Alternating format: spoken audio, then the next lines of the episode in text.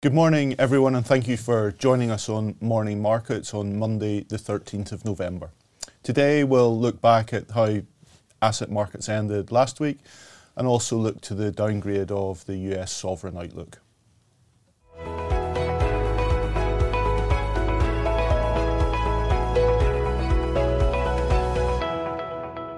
Equity markets ended the week slightly better um, than the previous discussion that we had on Thursday in terms of the weakness that we saw there.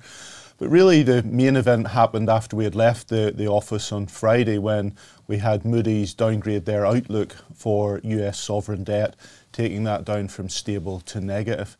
Really interesting that this follows on the back of the discussion that we talked about a couple of months ago when Fitch, in the middle of the summer, downgraded their outlook as well. And certainly something to think about in terms of the commentary that that Moody's made, and it really talks about that intersection of politics and the economy, and really talking about the increased polarization in the U.S. politics and how that is likely to impact um, markets as we look to the future. So, certainly something there of note. And certainly as we look to this week, it's very pertinent because we do run the risk of a federal government shutdown in the U.S. as we get towards the end of the week. So that interaction between politics and the economy, very evident this week. Also this week, when we look to the week ahead, what can we be focusing in on and what will we be discussing? Very much on the inflation trajectory, both as it relates to the U.S. and the U.K.